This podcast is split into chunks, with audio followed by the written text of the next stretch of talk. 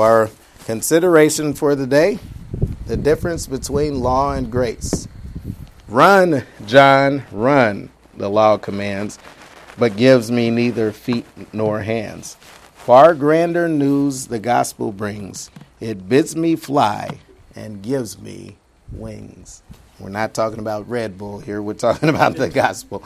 And as you look at the word of God, when you think of things and laws, there are things that are telling you what to do. As we look at Scripture and we look at the law, it's telling you what God told someone else to do. And are we ones that are going to be capable and able in this Christian life if we're living by something that God told to someone else? I would imagine no. Paul says in chapter 7 of Romans that you're probably going to fall flat on your face, and it's not going to look pretty. But as we're living out these lives, God has given us provision. Not only as he said, here you have this thing, you have the salvation, the death, burial, and resurrection of Christ that saved you, but also empowers you in how you live in the here and now. And as we think about Romans chapter 6 and that amazing statement of what's said concerning how we live and overcome in this present tense and the power that can be given to us because we have been associated with the work that Christ accomplished. We have the ability now to live in this present life. And so there should be no one that doesn't understand from this church, because I know it's been taught from the pulpit many times in many different ways by people up here.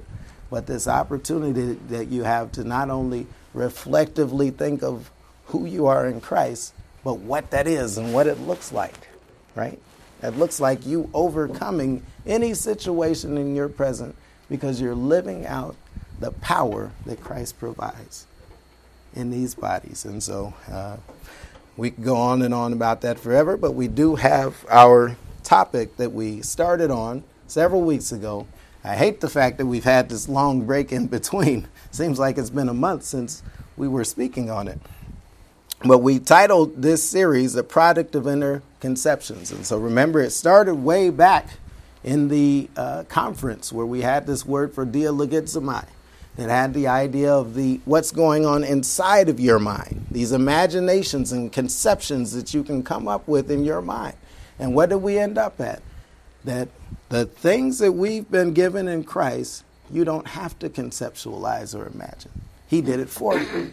He provided these things very clearly for how we're to live out this life and what we're to be reflectively thinking on in our minds. What does it say over in Colossians 3? Set your mind on things above.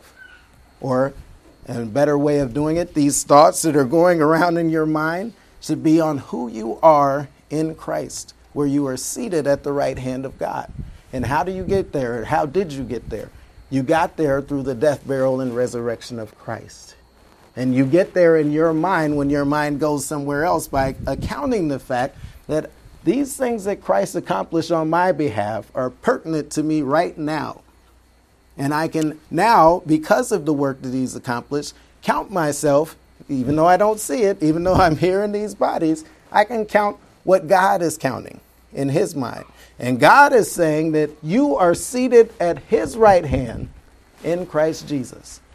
And so God's counting and God's reckoning of what's true becomes way more important than what we're seeing or what we're doing on this earth. That's that spiritual, physical juxtaposition. And so as we think about it, we have two words, and I'm going to give Brother Dan his credit, being used by the Holy Spirit to bring something to my attention.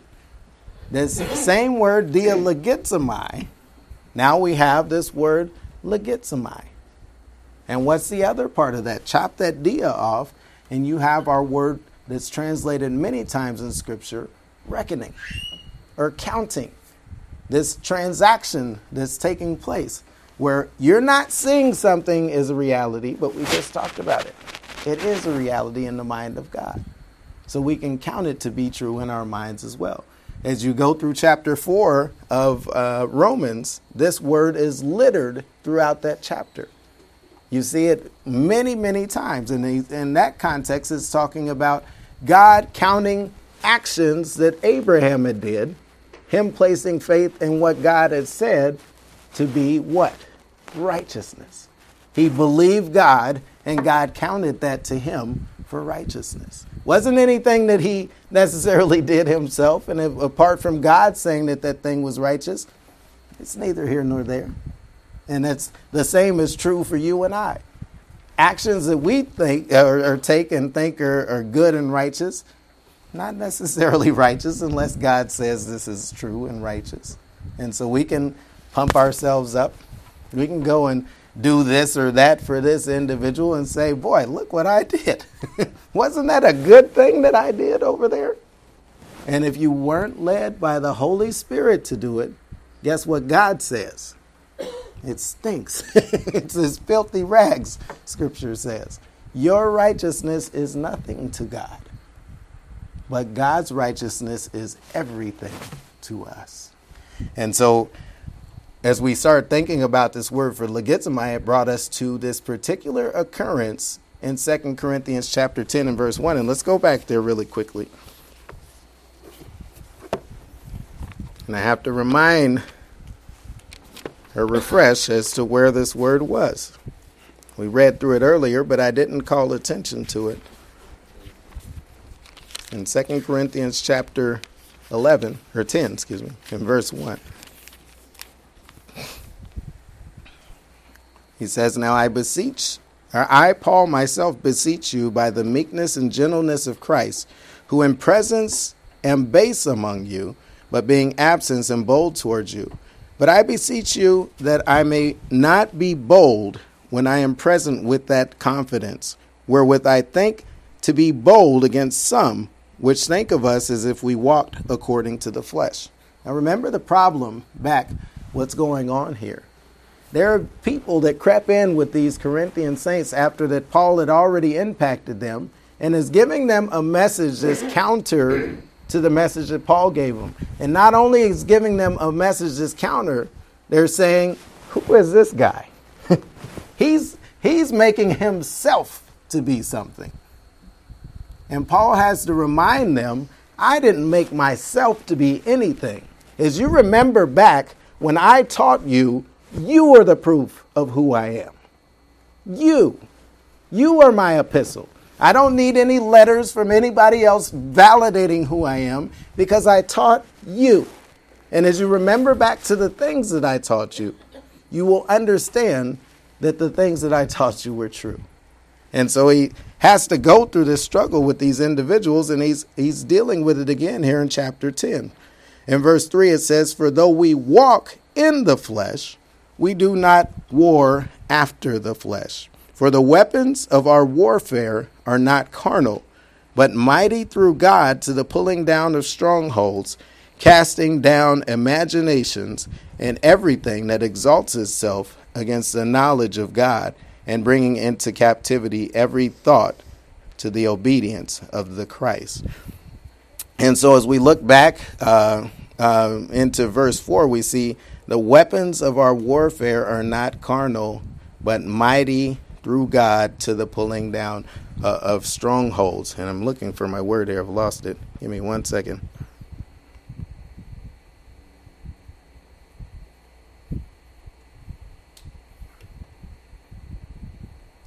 Weapons of our warfare.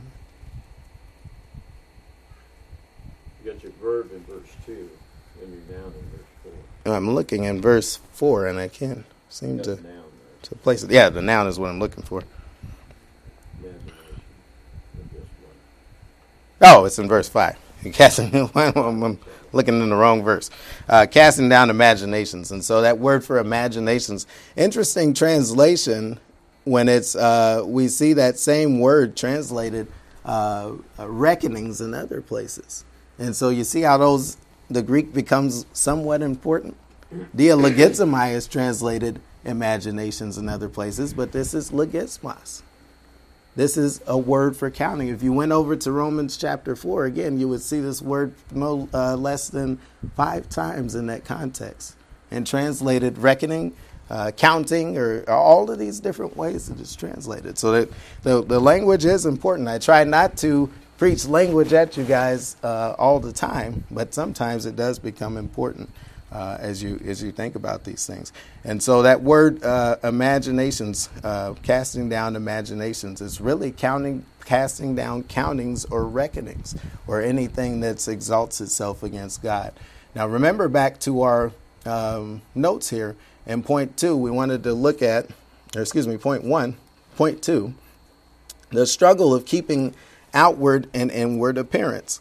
And as we went through the context, we understood that Paul is being said that what's important to him is how he appears in the flesh.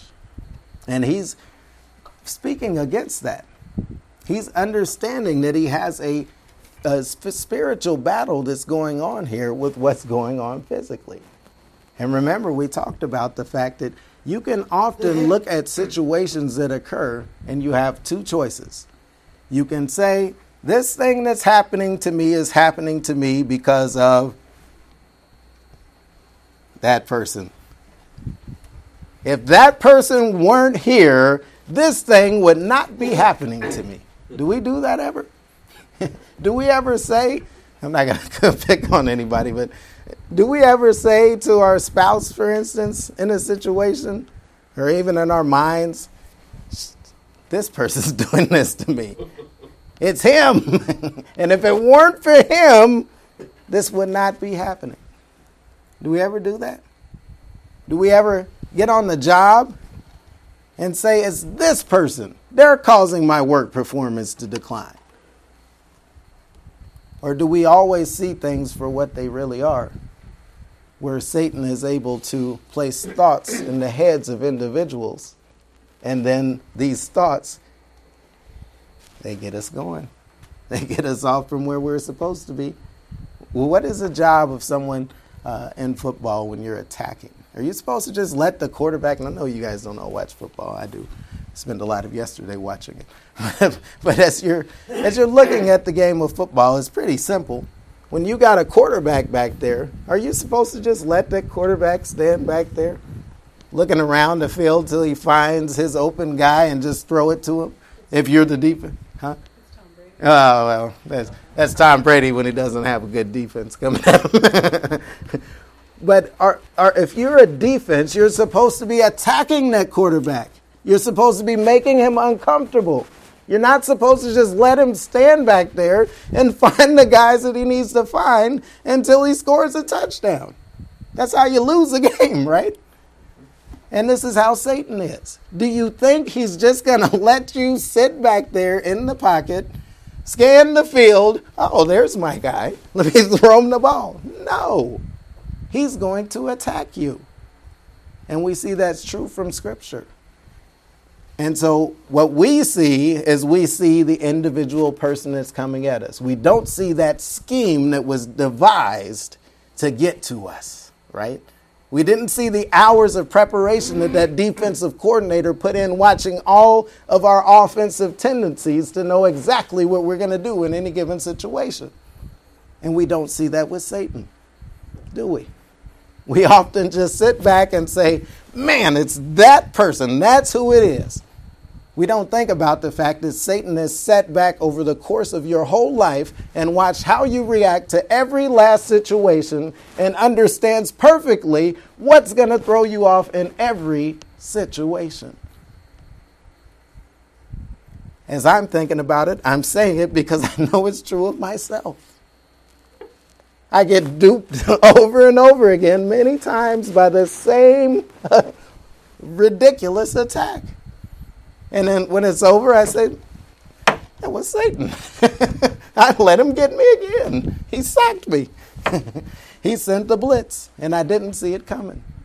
He sent it from the same place he sent it the last 4 times. What am I, an idiot? Open my eyes. And this is what we have to do. You can't get any better at football as a quarterback unless you recognize what the defense is doing. And you can't get any better as a Christian in overcoming the enemy until you recognize what it is that he's doing. And so this situation that happens to you every single time, and you react this way every single time, maybe it's time to sit down and evaluate what you're doing. I've had to do it many times because the same attack comes at me and I react the same way every time. And why is Satan going to change up any attack when it's working? And so Paul recognized it. He saw it's not these people. This is a spiritual problem. This is spiritual warfare. And he calls it out early. And so we see the next point, the struggle of the flesh versus the spirit, and the physical existence in the flesh as opposed to the spiritual existence that we live. And I'm going to have to start jumping through some of these. You guys have the notes there. You can go back when you need to and look at them. Then point 3, we see the struggle of the implements of warfare. And this is where kind of where I left off, and I want to start here. But as you get down to verse 4, we see the implements of this warfare. For the weapons of our warfare are not carnal, but mighty through God to the pulling down of strongholds. You see, this word for strongholds has the idea of something, and really you could look at it this way. I have the notes there, or the definition in my notes, to remove something from an elevated place. An elevated place. And I likened it last time that we talked on this to Saddam Hussein. And remember in Iraq when the soldiers went into Iraq and they took over the city and the people were allowed to come in and kind of do what they wanted to. And Saddam had all of these statues to himself all around the city, right? And what did those people do? They took ropes and threw them around the top of those things and started pulling them down. And they were toppled. These things that were elevated to look like this man is more than a man. And that's what people do in these situations where they have all the power. They want you to think that they are more than man. They're something like a god. They might not have the powers of the God, but they want you to think that they have the power of a God, right? And these strong and high places were toppled. What high places are occupying space in our life? What are we giving more credit to than what it deserves? Because it needs to come down, right? These places that Satan has made things to look like something more than what they are. When we're fighting this spiritual battle rather than physical, and we're recognizing things for what they are, what can we do through the power of God? We can pull these things down, right? Ephesians chapter 6, and we're going to get to it, tells us that you have war implements that you are able to fight by. You have spiritual armor that is ready and there for you to put on for any given situation. Now, I will say that most of those are defense mechanisms, because before you even get to satanic attack, and what I've noticed in my own life is by the time you're attacked, it's almost too late. If you haven't got that armor on and ready to fight this situation before it happens, you're not going to win. He's too good. He's too effective. It's better that you recognize what's coming at you and put on the proper armor so that you can withstand this attack that's going on. Then you can fight back, right? And most importantly, what a lot of people miss from that chapter, they go on and say, this is a satanic attack. I'm going to put on the armor. So they go in, they put on whatever piece of armor, and Satan knocks the mess out of them. And they say, well, what happened? I had my armor on. What does it say early in that chapter before it tells you to put on the armor? It says, be strong in the Lord and in the power of his might. Let's go over there really quickly because I want to look at that. Ephesians chapter 6.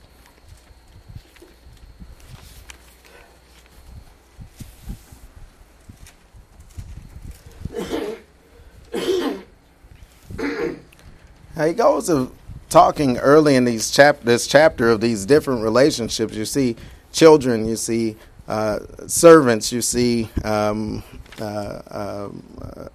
well, children and servants are the main two. And this is coming off of chapter 5 where you have this marital relationship. And so you have many instances where you have a relationship with someone. A parent to a child is a very interesting and unique relationship. And as you have ones that are believers, it becomes even more unique, right? And it's even trickier how you relate to one another. Hopefully, if you're living in who you are in Christ, there shouldn't be an issue. But there is the opportunity that parents and children are not going to interact correctly. There is the opportunity that masters and servants aren't going to interact correctly. And so you have these spiritual battles that start to come into play here, where Satan is, think about a kid, teenager. Boy, my parent is really getting on my nerves. They told me to do this thing, and I just don't want to do it. And the temptation becomes to, maybe I can say I did this and I really didn't do it. Where's that temptation coming from for you guys that take the test? It's coming from Satan. He's tempting this kid to lie to his parent. And if that kid has waited until it gets to the point, well, maybe I'm going to lie, it's too late. You're probably already going to do it. And you're just looking for the opportunity to carry this thing out. You have these opportunities. So as you come to verse 10, he says, "Finally, my brethren, be strong where? In the Lord and in the power of his might." And if you really look at it, that word for strong there is not a word for strong. It's more the word of being empowered, a word from dunamis. It's being given a supernatural ability to overcome something. You're not going to get that by just going and putting on different words. Well, let me scan down here. It says in verse 13, "Wherefore take on the whole armor of God. I'm going to stand here with my loins girt about with truth." No. You're going to fall flat on your face. It first says in verse 10 to be empowered, brethren. And where are you to be empowered? But in your position, in who you are, it says, be empowered in the Lord and in the strength of his might. Or really here you can say by the ability that, or his stored up strength that he has. He has an inexhaustible strength to help you through any situation. And in verse 11, then it says, put on the whole armor of God that you may be able to stand against the methods of the devil or these various attacks that he brings to you. I was watching this game yesterday, and they were talking about these exotic blitzes that these teams are sending, which just means they're sending them from different places. They have different ways that they send blitzes. And as you think of Satan, and you think of your life, and you think of how you operate, how it is that you move, Satan has ways. He's looked at you and scanned your life, and he has something unique to you that works for you. Might not necessarily work for me. His attack and his way that he comes at me is different than the way that he comes at you. And he's had years to sit back and perfect this. So it's not going to be easy for you from your own power to withstand those wiles or those methodologies. You're going to have to rely on something a little bit bigger and better than what you've got. And why do people keep getting overcome by Satan? Why does he keep having the mastery over them? Because they don't recognize. They don't see it. They see a person. They see a situation. They don't see the real enemy behind what's going on here. You have to have your head in the game in order to overcome it. And so as we go back over to over to 2 Corinthians chapter 10. Sorry about that. And we start thinking about this word for pulling down. We see that the Israelites toppled or destroyed the land of Canaan, being previously possessed by the Nephilim over in Acts. And we're not going to go there, but Acts chapter 13 and verse 19. And just visualize it. this land of Canaan that they were going into, what does Satan also tempt people to do? I see it running rampant in our world today. He tempts you to be what? Strong? He tempts you to say, everything's okay. God's got me. It's going to be fine. No. He tempts you to be fearful. He tempts you to say, boy, that lion that's a long way off there, that's a lion. And you know what? That lion could eat me up. Now, mind you, this lion's way down the street, but you're looking at that lion and you understand the capabilities of that lion. And you say, boy, he could devour me. If only he got across that street, jumped over that fence, and came down the road, he's really going to munch my bones and I'm not going to make it out. You see how ridiculous that sounds? You got plenty of time to run away or do whatever it is you need to do, but you're looking down the road and saying, or looking at all the possibilities of what could happen. And that's where we are with people. Oh, this could go wrong. This could happen. This thing could happen. And it might not ever even come to pass. But people in their minds have already, what have they done? Their imagination has told them, this is what could happen. And they have no ability to think any way else except negative, negative, negative, negative, negative, negative, negative. It's an amazing thing that Satan does, an amazing trick. But as you look into, I got way off there from the Nephilim. But as the children of Israel were going into Canaan, what did they say? The spies that went in, they said, there were Nephilim in this place. And we're like grasshoppers in their sight. And how many of them said that because God said that this can happen and we can do it? Most of them said, no, there's no way. This is not going to happen. I think there are only two that came back with a report that said we can take this land. And you know why they said that? Because they'd seen the God of Israel deliver them out. They'd heard the stories. They've seen the things that he could do. And they didn't care what was standing in front of them because they knew God could what? Topple it. He could bring it down. The God that delivered them out of Egypt could deliver these Canaanites into their hands. As you go over to Acts chapter 13 and verse 29, we see the Lord was taken down from a tree in this manner. And so you see it used that way as well. And then in Acts 19:27, we see that, remember this situation, it was an interesting one where the Ephesians were thinking that Paul was trying to topple their great goddess Diana. And so what did Demetrius the silversmith say? He's trying to put at naught our great goddess Diana in her greatness. He was trying to topple in their mind, according to them, Diana. Now, what are the targets of this toppling? As we go back to 2 Corinthians chapter 10, it's the imaginations or the things that we count to be true. And so the confirmed assumption of a fact in the mind of an individual that is produced by inward mental conceptions. And so you've been playing these things through in your mind, and so now you're counting them to be true. You've been playing through, or Satan has placed this thought to be fearful in a situation into your mind. You've gone through all of the scenarios about how this could play out.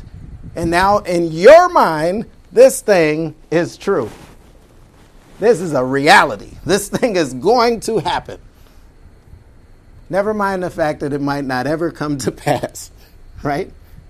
I watched this movie with Will Smith and his son many years ago, and he talked about just that thing with fear and the fact that we drum these things up in our mind and they probably never will come to pass. But in our mind, they're true, and they're a near certainty, right? You see people just running around, and I'm not going to call attention to certain things, but you guys know what I'm talking about. People are running around in fear right now, absolute fear. There are people don't even want to leave their homes. There are people that don't even want to walk down the street. There are people that are willing to do anything because of fear.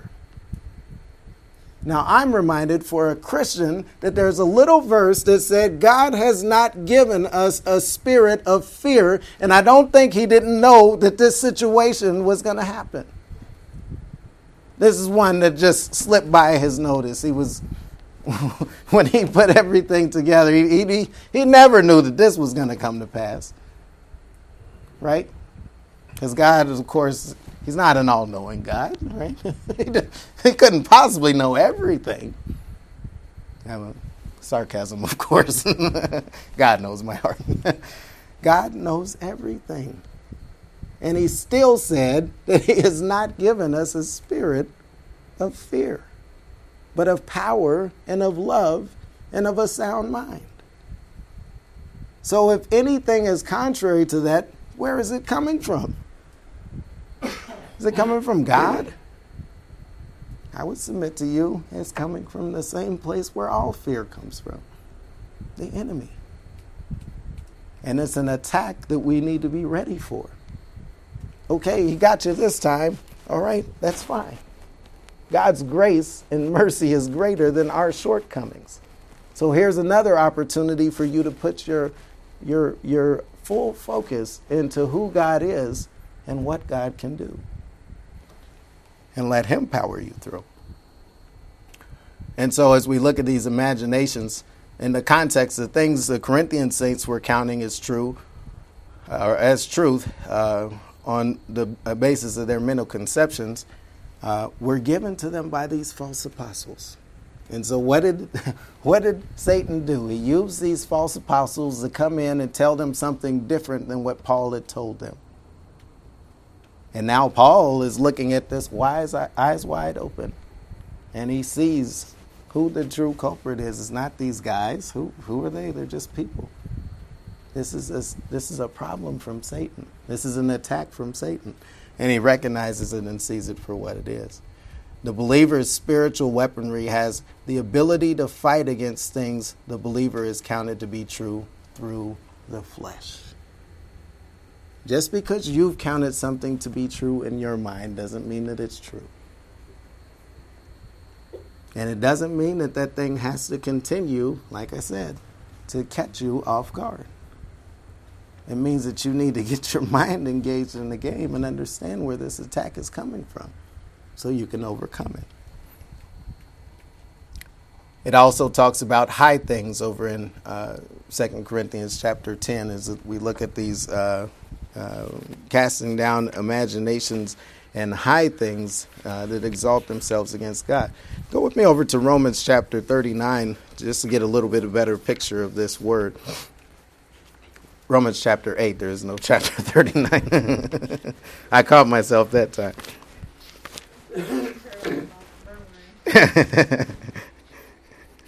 I was adding 23 books to Romans. Well, if you're going to add, you might as well add big. Go for a big number, right? Pick it up in verse 35. He said, "Who shall separate us from the love of Christ? Shall tribulation or distress or persecution or famine or nakedness or peril or sword? As it is written, for thy sakes we are killed all the day long. We are counted as sheep for the slaughter. Nay, in all things we are more than conquerors through him that loved us. For I am persuaded that neither death nor life nor angels nor principalities nor powers nor things present, nor things to come, nor height," there's our word there, "nor depth, nor any other creature shall be able to separate us from the love of God, which is where? In Christ Jesus, our Lord." And so as you think about these high things, I start to think about spiritual things, right? Things that Satan has caused to be elevated. Or maybe even spirit beings that Satan has caused to be elevated. We know that he set these different ones up in different places. And he has his seat that's above all things. Brother Don talked about it this morning. This throne that he has that he can give to this beast anytime that, well, not anytime he desires, but when he's allowed to do it. And so as you think of these high things, they're not anything good. They're things that are elevated against the true knowledge of God, as we see in Scripture. And so the things that occupy a place of importance in the mind of an individual, being exalted against the knowledge of God. Now, this word for exalted comes from our word that literally means to raise up or elevate something. We see that over in 2 Corinthians 11:20 and 1 Timothy 2:8, but we won't go there. We're running out of time. Against the knowledge of God, we see this experiential knowledge concerning God. And there's many different times that phrase is used in Scripture. I've given you them there. But this knowledge is a familiarity of something through the learning of facts and the operational integration in real situations over time, what we call experiential knowledge. You've not only known the facts about something, you've actually utilized those facts. Think about anybody that's done something over time. And I'm trying to pick on somebody but not pick on somebody. I'm trying to think of what you guys all do and how well you do it. Our brother Dan is a wordsmith back there, right? Somewhat of a wordsmith. I'm going to pick on you because you're always picking on other people. I'm giving you payback here. Our brother Dan has obviously studied through the dictionary, right? And looked at some of these words. Now, there are people that do the same, and they go around using words and using them in improper contexts because what? They have not learned to utilize those words within the right context. I can say Brother Dan has never done that from my knowledge. I've not caught him. Some of the words he says, and I've never heard these words before, and I had to go back and look them up in the dictionary. So you're doing a good job of helping me grow my knowledge. But as you think about it, he's not only learned these words and their meaning, he's learned how to use them within their proper context. And so he has an experiential knowledge concerning these words that he's using. And that's what experiential knowledge is. It's not just knowing something or knowing how to do something. I can know how, or the theory behind how to fly a plane. I'm not getting behind the wheel of a plane to try to go across the country just because I read a book that tells me how to fly a plane. It's not a good idea, is it? You have a period of practice and getting behind the wheel with someone else that knows how to do it. Then they give you the opportunity to do it yourself. Then you feel a little bit comfortable and you say, you know what, I've flown enough hours where I can do this on my own. And you have a working understanding of how to do something. That's how that word works. And so a knowledge of God, you have a working knowledge concerning who God is and what God does. And this is what these things are designed to work against, these implements of the enemy. He's trying to get you out of what you know to be true from God or concerning God and your relationship together with Him to accept something else. Doesn't that sound like something as old as Scripture itself? What did the serpent say to Eve? Has God really said, are you really going to die? Really? I think he's trying to hold something back from you. You got this relationship with him, and yeah, that's nice, but you know what? He's trying to hold something back that is better for you. It's as old as time. This is not anything new. What better can you get than a relationship together with God? You can't get any better than that. He created all things. There's nothing better. But he's trying to convince you that there's something better than the knowledge that God's allowed you to have.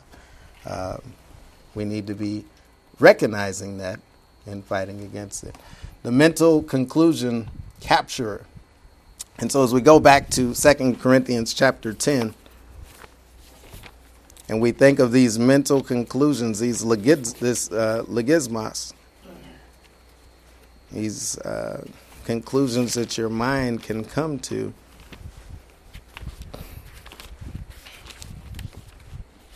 What does he say? He says, casting down imaginations and every high thing that exalts itself against the full or the experiential knowledge of God, and bringing into captivity every thought to obedience to the Christ. And so this idea of capturing is our word here. It has that idea of you're looking for, let's say, our hunters or something like that. They're trying to catch something without shooting it. And so you set up this net that captures in this animal that you're trying to get. You brought that animal into your captivity, right? That animal that you were looking for is no longer wandering around wild. You have him within your own possession because you captured him. And this is what we need to do with these conclusions that are against. It says thought there in verse 5, the thoughts that are into an obedience to the Christ. But this is our word for... I'm sorry, I'm looking at the wrong word here. This is noema. And so our word for noema has the idea of the results of your thinking and the things that go through your mind. If as I'm making these different scenarios in my mind and they're playing out, this is the last thing over here. These are really a summary of all that's happened within your mind and the conclusions of that brain activity. And so we could see this word for conclusions in several different places over in 2 Corinthians 3:14. Let's go to that one, 2 Corinthians 4:4. Let's go there really quick since we're already in 2 Corinthians.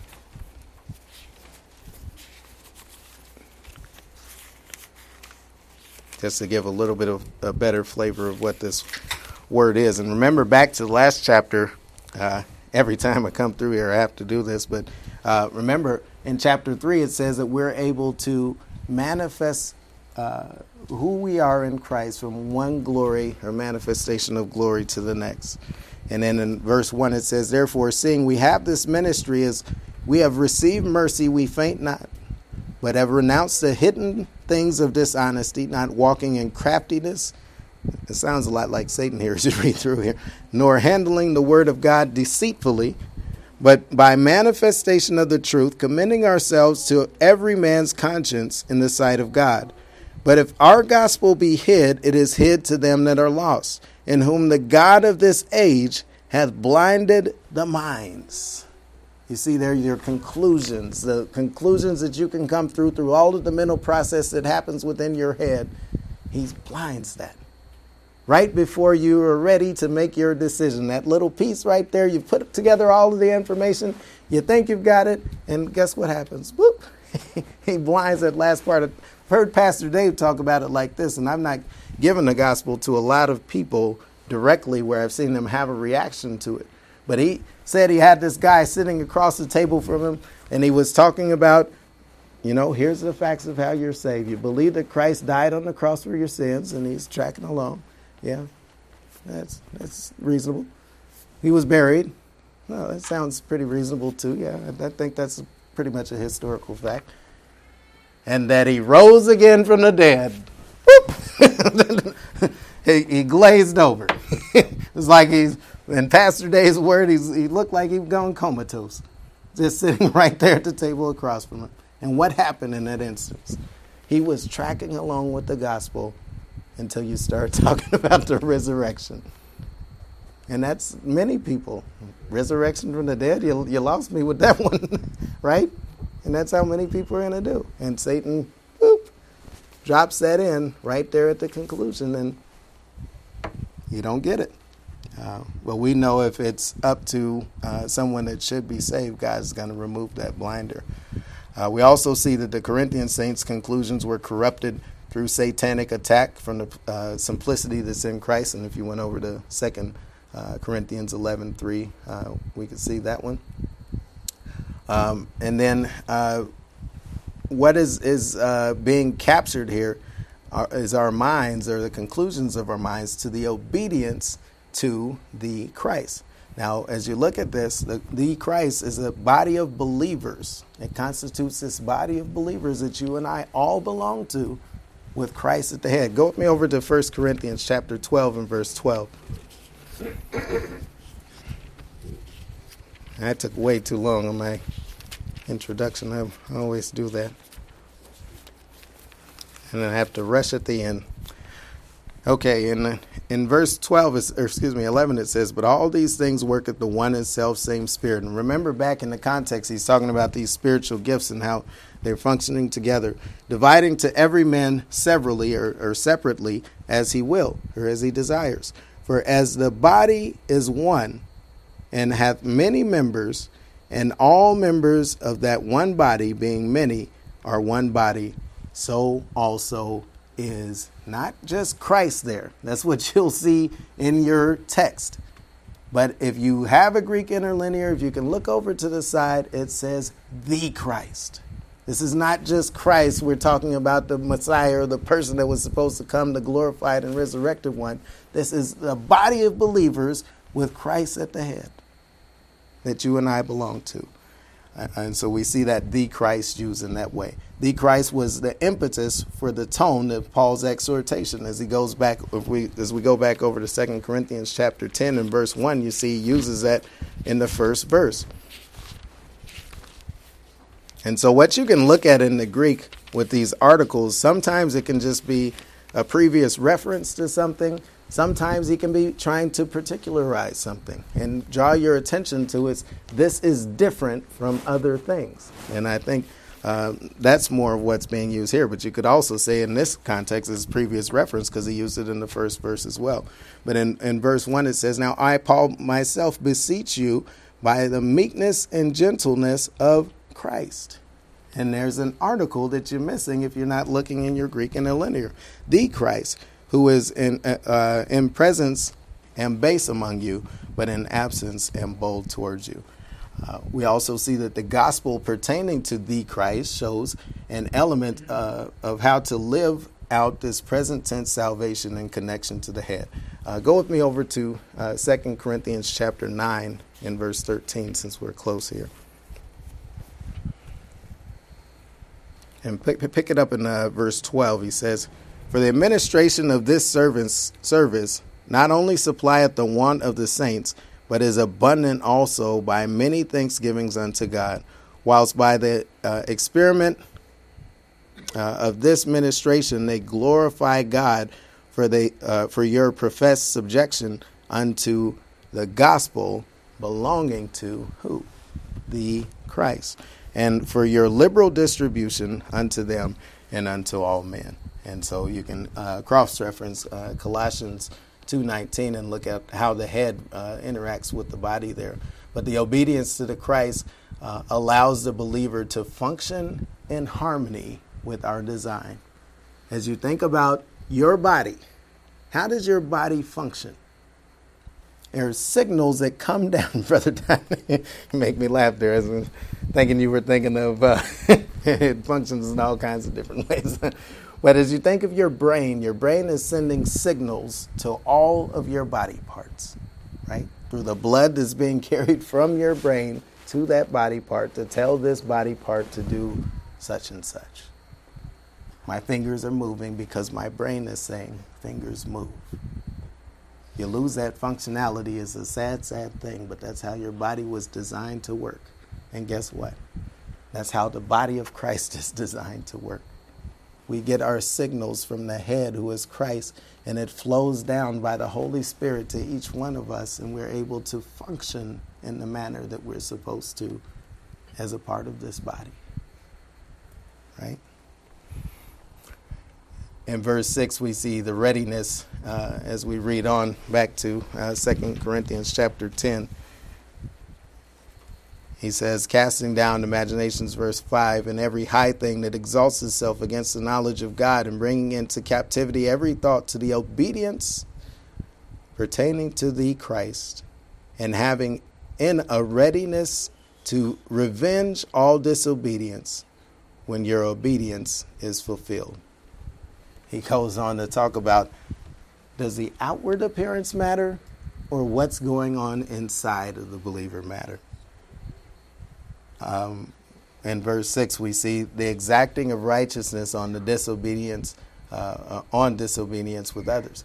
This is a difficult task we have of bringing this body and this mind into subjection with where it should be. It is difficult and then it's very simple. It's hard for us to do. Why? Because we get in the way all the time.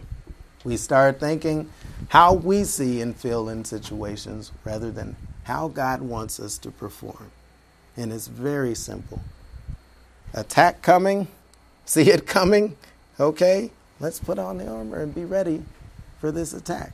Let's not get knocked down for the 20th time by the same attack that he brings from the same place. Now, again, I watch a lot of football, and I would imagine that if a defensive coordinator were sitting there dropping that linebacker off and bringing him on a blitz every single time, they might get him the first time. You might even get him the second time. Maybe the running back didn't turn around and pick up the block. But after a few times when the offensive coordinator has seen that happening, the coach is going to say, you know what, they keep sending that blitz off of that side. I think I'm going to slide the protection over this way so they can't do that anymore. And what are we doing in our Christian lives? Are we recognizing the attacks and where they're coming from? If we're not, are we even recognizing the facts that this is happening? That it's not the physical situation that's standing in front of us, that it's Satan that's working behind the scenes. Because that's where it starts. And once you recognize that, you can say, you know what? It's funny. When I do this, he always does that. He always sends somebody. It might not be the same person every time, but they're always doing the same thing, and I'm always giving the same reaction to what they're doing. Maybe it's time, the next time that happens, I stop. And I get my mind right with where I am in Christ, and I put on the proper armor to handle that situation so that Satan is not blindsiding me every time. If you're in a game and you're getting hit every single time as a quarterback, your quarterback's going to get hurt, right? He's not going to make it through the game. As Christians, if we're getting hit by the same attack every single time, we're not going to make it through the game. We're not going to be living out the purpose for what God desired for us to do in this life. And if we're not going to live out the purpose for what God desired and designed for us to do in this life, why are we here? You understand that people seek their whole lives trying to figure out what the meaning of life is. And God has graciously given us a wonderful understanding of what the meaning of life is. Are we living it out, or are we letting Satan and his situations blindside us to where we're not seeing our purpose and our function on this earth? Hopefully not. Hopefully not. And if we are, and we have, here's the wake-up call, right? Recognize what he's doing. And this is as much of a challenge to me as it is to anybody else, because I don't know what's going on in your life. I know what's going on in mine. And I have times where I'm not recognizing things where they need to be.